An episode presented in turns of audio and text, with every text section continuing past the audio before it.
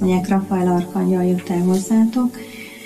és azért jöttem Ildikó, hogy gyógyítsam a szíveteket, a tieteket, minden emberét, mert szükségetek van arra, hogy begyógyuljanak azok a sebek, amit évezredek folyamán fölhalmoztatok. Szükségetek van ránk, és szükségetek van arra, hogy segítsünk nektek abban, hogy a tisztulásból ki tudjatok szállni úgy, és végig tudjátok csinálni úgy, nem kiszállni, inkább azt mondom, végig tudjátok csinálni úgy, hogy őszintességgel, tisztasággal és becsülettel léptek ki belőle.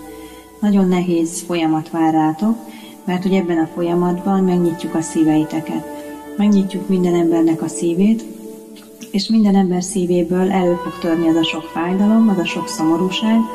az a sok ö, álmatlan éjszaka, amit előző életeitekben is megéltetek. Mindaz a szomorúság fogja terhelni a szíveteket, lelketeket, szellemeteket, amit igazából eddig még nem éreztetek, hanem úgy éltetek meg, hogy elnyomtátok magatokba.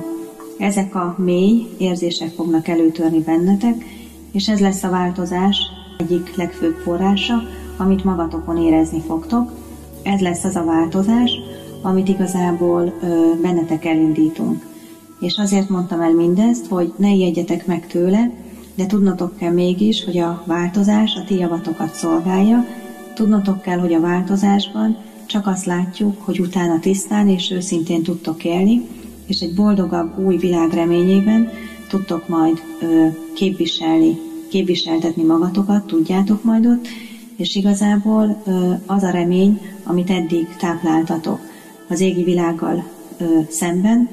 és az égi világ mellett, inkább mondhatnám úgy, most itt a földi világotokban fog megvalósulni de ehhez tisztának és őszintének kell lenni magatokkal szemben, és kitisztultan kell látnatok magatok körül a világot. Ez pedig az égi világnak az ígérete, hogy nem hagy cserbentiteket, de az is biztos, hogy tennetek kell magatokért, az is biztos, hogy ki kell állnatok olyan próbákat, fizikális próbákra gondolunk, egy-egy élethelyzetet, egy-egy konfliktust, egy-egy olyan előző életből behozott energiátlanságot, amin túl kell lennetek, és meg kell teremtenetek magatokban így is a békét és harmóniát, hogy ezeket túlélve szeretetben lássátok önmagatokat.